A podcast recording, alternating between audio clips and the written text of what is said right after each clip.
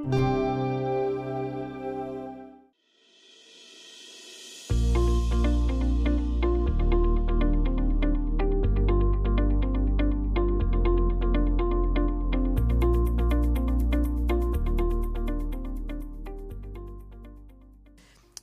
to Women's Leadership Today. We're your hosts, Michelle Myers and Nikolette Sarosky. We're bringing you the latest in leadership development and expertise. Every month we have a theme at Women's Leadership Today, and January's theme is resolution. Michelle, welcome to 2023. Thank you, Nico. It's great to be back. And this is the perfect theme to kick off 2023. And I think a lot of us are very happy to see a new year start and say goodbye to 2022. Oh my gosh, I know I am for sure. and I think it, I think you're right. This is the perfect uh, theme, which is why we why we went ahead and picked it, right? Because mm-hmm. this is the time of year where we're all setting those New Year's resolutions, right? Um, right. We vow to read more, exercise more, whatever it is, and maybe you're like super passionate about it when you start off, but as the year keeps going and going, that passion tends to teeter off. I know personally, um, I usually drop off on my resolutions sometime around maybe like February. what about you, Michelle? Honestly, when it comes to my personal life, I don't really even bother to set resolutions anymore. I feel anything I should resolve to do, I should already be doing it. But I do like to take time to set goals when it comes to my career and professional development. How about you? Any new resolutions for 2023? First of all, I love what you said. Uh, that if you're going to resolve to do something, you might as well just be doing it, right? That should right, be on like yep. a motivational poster. I love that. um, I usually do set New Year's resolutions. I I find it like yeah. to be one of those fun trends. Um, but this year, I don't really feel up to it. Uh, mostly because I'm so bad at keeping up with them, and then every year I'm disappointed in myself, and I just I stop trying altogether, and that doesn't accomplish anything. And you know what? I'm not alone. I researched some of the statistics on this topic, and I found some really interesting numbers. First of all making any resolution at all is becoming less popular. So you're on trend, Michelle, um, with the percentage of people making any New Year's resolution at all dropping from 43% in 2019 to only 23% at the beginning of 2022. Um, interesting to see what that number might be this yeah. year, right? For that, for those that do make resolutions, um, after only one week, there's a 25% drop off in people still sticking with it. By six months, more than half have given up on their resolutions. And by the end of the year, only 9% of people feel like they've been successful in achieving their goals. Yeah, those stats can definitely be discouraging. And that's exactly why we set this thing for January. Setting prof- professional goals is important for growing and advancing in our careers. And we can't afford to avoid setting goals or letting them fall off like we can with our New Year's resolutions, right? Absolutely. I mean, can you imagine only 9% of people achieving their professional goals this year? I, I don't want to be in that statistic, mm-hmm. you know? Michelle, is there anything specific you do to help you stick to your goals? Oh, gosh. Well, I like to go back uh, to something that we've talked about in other recent episodes, and that's making a plan. You have to plan, plan to plan. Because without outlining a plan of what we want to achieve, and then making small, measurable steps, it's nearly impossible to make growth happen. What about you, Nikolette? What do you do to help you? Yeah, I definitely agree with you, Michelle. And I am just horrible at planning. Um, I need to be definitely better at strategizing. Um, for me, keeping up with my goal um, tends to come with um, that passion that I was kind of mm-hmm. talking about that a lot of people have when they first make their resolution, right? Um, or, if, or also if there's like a level of necessity attached. Uh, a lot of people who know me say that I'm very driven and I get things done when I say I will. Um, but I'm not exactly like the planner that you are, though I wish I was. Uh, mostly my strategy is to keep track of consequences and rewards. Um, so, like, if I don't do the you know, at least the bare minimum at work, I will probably lose my job and then I can't pay my mortgage, right? So that's a consequence. Um, but if I work really hard and I exceed expectations, I may get a raise, I may get a promotion. So those are the rewards. Then every single time I have a success, I try to celebrate that success in the right direction. Um, doing this kind of motivates me to keep it going. And I mean every little success. if I made a to do list, I celebrate every single thing I did on that list. I'll give myself a little snack or a pat on the back, right? um, I try to be passionate about my goals. That's the main thing. As long as the passion is there, I'm usually pretty good at succeeding. Um, although, Michelle, again, your methods are far more practical. It's definitely one of ah, my professional goals, right? To be more organized um, and make more actionable plans this year. Um, I, I agree with you that I feel like that's really um, the key way to kind of reach your full potential. Well, Nikolette, the good news is we have great resources to help you and others that may not know where to start or struggle with sitting down to make their plan. In fact, one of our speakers, Michelle Cousins, recently presented a program for us called Habits of Highly Successful Women. And forming habits, if you think about it, is very similar, is a very similar process as setting and achieving goals. And this entire program really was a gold mine of tips and tricks people can use. But there was a particular part uh, that speaks directly to this topic. And we have a clip that we can check out here. In developing new habits, uh, make a list of what those skills are that you really need to be successful in your current role, as well as maybe uh, roles that you're aspiring to take on. For each of those skills, then think about what is it you have to do to be able to develop further or refine your skills or enhance them. Uh, if you seek out assistance from other people that have those behaviors, that can also be helpful. Uh, putting moments in your calendar to practice the skill uh, also, telling other people that you're working on them. That can be a great way to help you hold yourself accountable. Uh, also, keeping a log or using some sort of reminder. So, whether it's a spreadsheet, some people, by the way, can use electronic tools for these things. Um, I don't know. For some reason, for me, I'm very tactile about that. I like to actually have physical pieces of paper, but also it could be something like a rubber band on your wrist. Um, I had a friend who uh, was trying to change something he said and he would keep his rubber band on his left wrist and he would try to go a certain number of days before he, you know, so keeping it on that wrist. And every time he slipped up, he had to switch it to the other arm and the days all started over again. Uh, put sticky notes on your bathroom mirror. I have one on my bathroom mirror that says water the plants because I kill plants.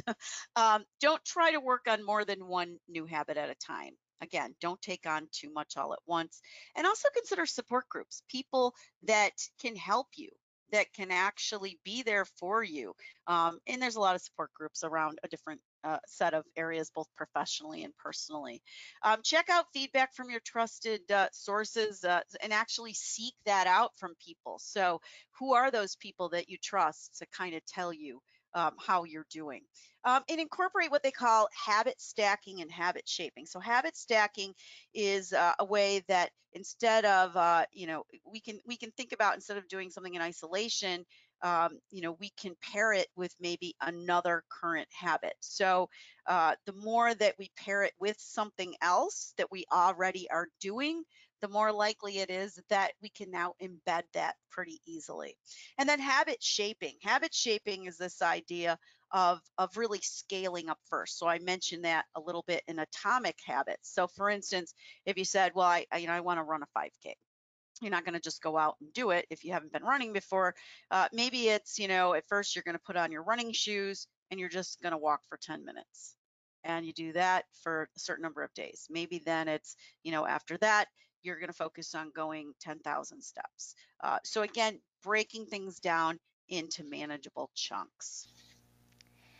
I just love Michelle's presentations. She's always a wealth of information and she always gets right to the point. I love that, right?